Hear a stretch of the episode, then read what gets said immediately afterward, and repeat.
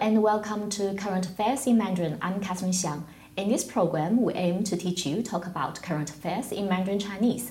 In each clip, a global event or piece of news would be introduced. We'll teach you the key vocabulary and show you how to use them in a meaningful context. It will always followed by a lively discussion in Mandarin Chinese with our students. So join me today to talk about Obamacare reform are our students Yan Yi Li and Sherrington King. Welcome, 欢迎。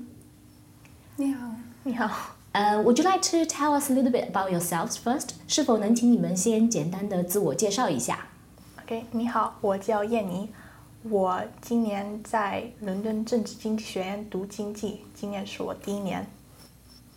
呃，你好，我是 Sheridan，啊，我是美国人，嗯，今年我是留学生，本来。啊，我在布兰代斯大学学习。嗯，很好，欢迎你们。So first, let's have a look at today's key vocabulary. 奥巴马的医改法案。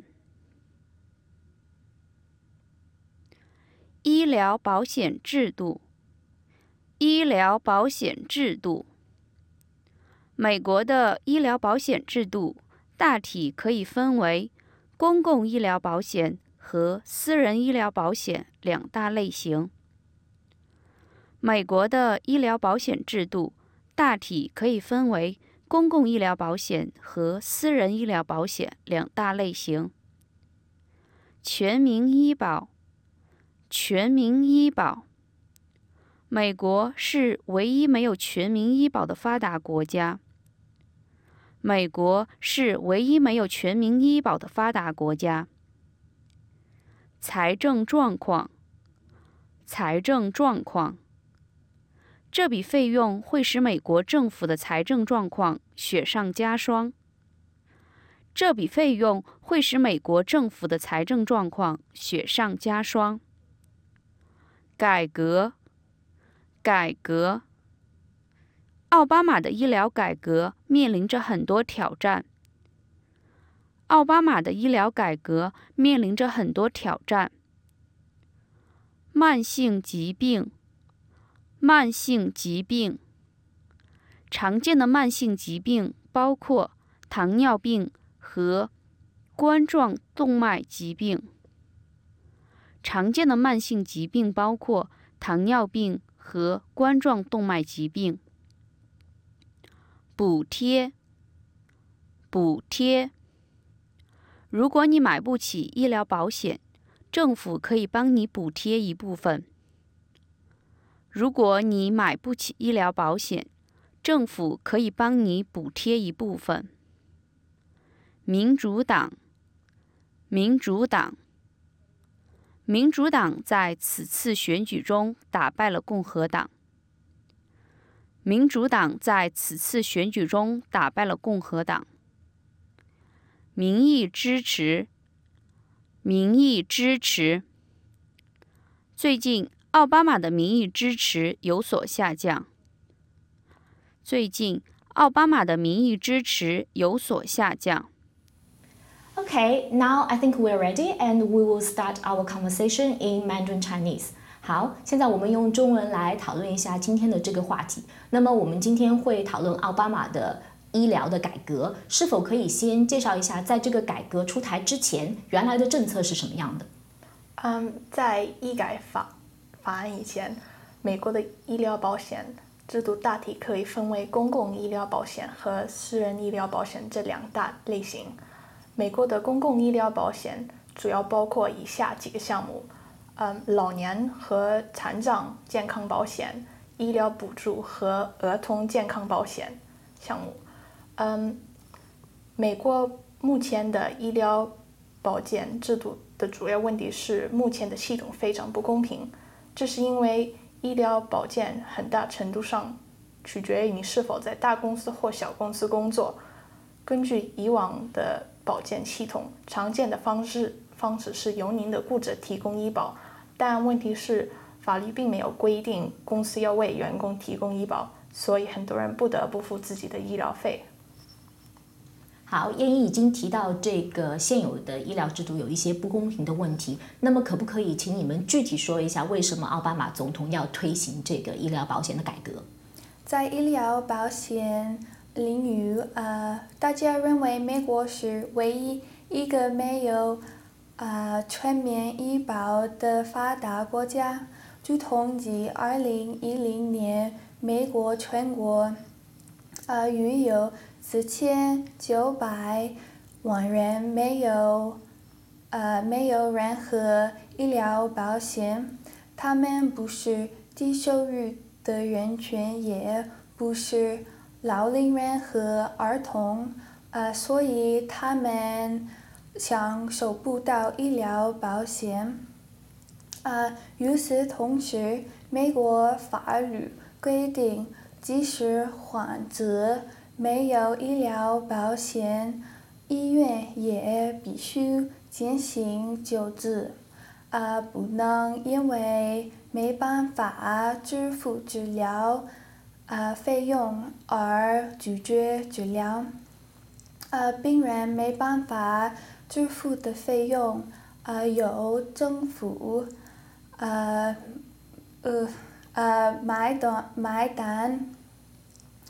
啊，美国跟英国和澳大利亚啊相比，啊其实政府花了更多钱在医疗保险上，啊但大多数的美国人并没有医疗保险，啊如同英国人享用的呃的免费医保。这么高的费用啊，政府负担不起，特别是在经济萧条时期。呃，这笔费用啊，是美国政美国政府正状况雪上加霜。那我们可不可以来讨论一下这个新的方案？那么它的主要的内容是什么？然后最大的变化又是什么？呃，医疗保险改革，呃，主要体现在以下三个方面。呃，第一，呃，改革保险标准，奥巴马将推行两个。主要改革保险标准。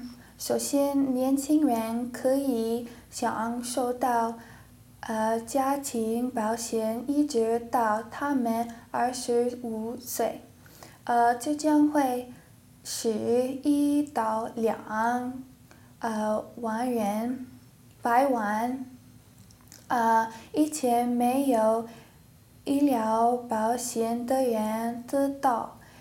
医疗保险，呃，其次，次元医疗保险公司将不能因为呃客户呃有病就不给他们保险，呃，即使保险公司要承担更高呃风险。嗯，第二，提供基本的保护。根据以往的医疗体制，如果你有慢性疾病需要长期治疗，保险公司只能提供有限的治疗费费用。嗯，那奥巴马的新政是解除了这些限制。嗯，奥巴马的最后一个重大改革就是叫嗯个人之性。我认为这个改革就是这个政策就是改革的最。大的变化，嗯，如果一个人没有医疗保险，政府规定他们必须买私人医疗保险，嗯，如果你买不起，政府可以补贴一部分。你们觉得在这个新的方案之下，最受益的人权人群会是哪些？在这个改革下，呃，最受益的人群是在小公司工作的人。嗯，有慢性病的病人和一些二十五以下的年轻人，目前，啊，很多的美国人不够钱来买医疗保险，但在这个改革下，每个每个人可以享受到医疗保险。那么，美国大众对这个新的法案的态度又是怎么样的呢？嗯，对医疗改革有很多不同的看法。嗯，在二零一零年，百分之四十三的美国人支持奥巴马的改革计划，但百分之八四十八的人反对。呃，然而在过去的两三年，大家普遍持否定态度，因为人们担心政府过度介入医疗保险。嗯，大多数美国人也不赞成政府规定他们必须买医疗保险。嗯，法律规定他们。必须在二零一四年内买医保，否则会罚款。在这个问题上，很多民主党成员赞成，很多共和党成员反对。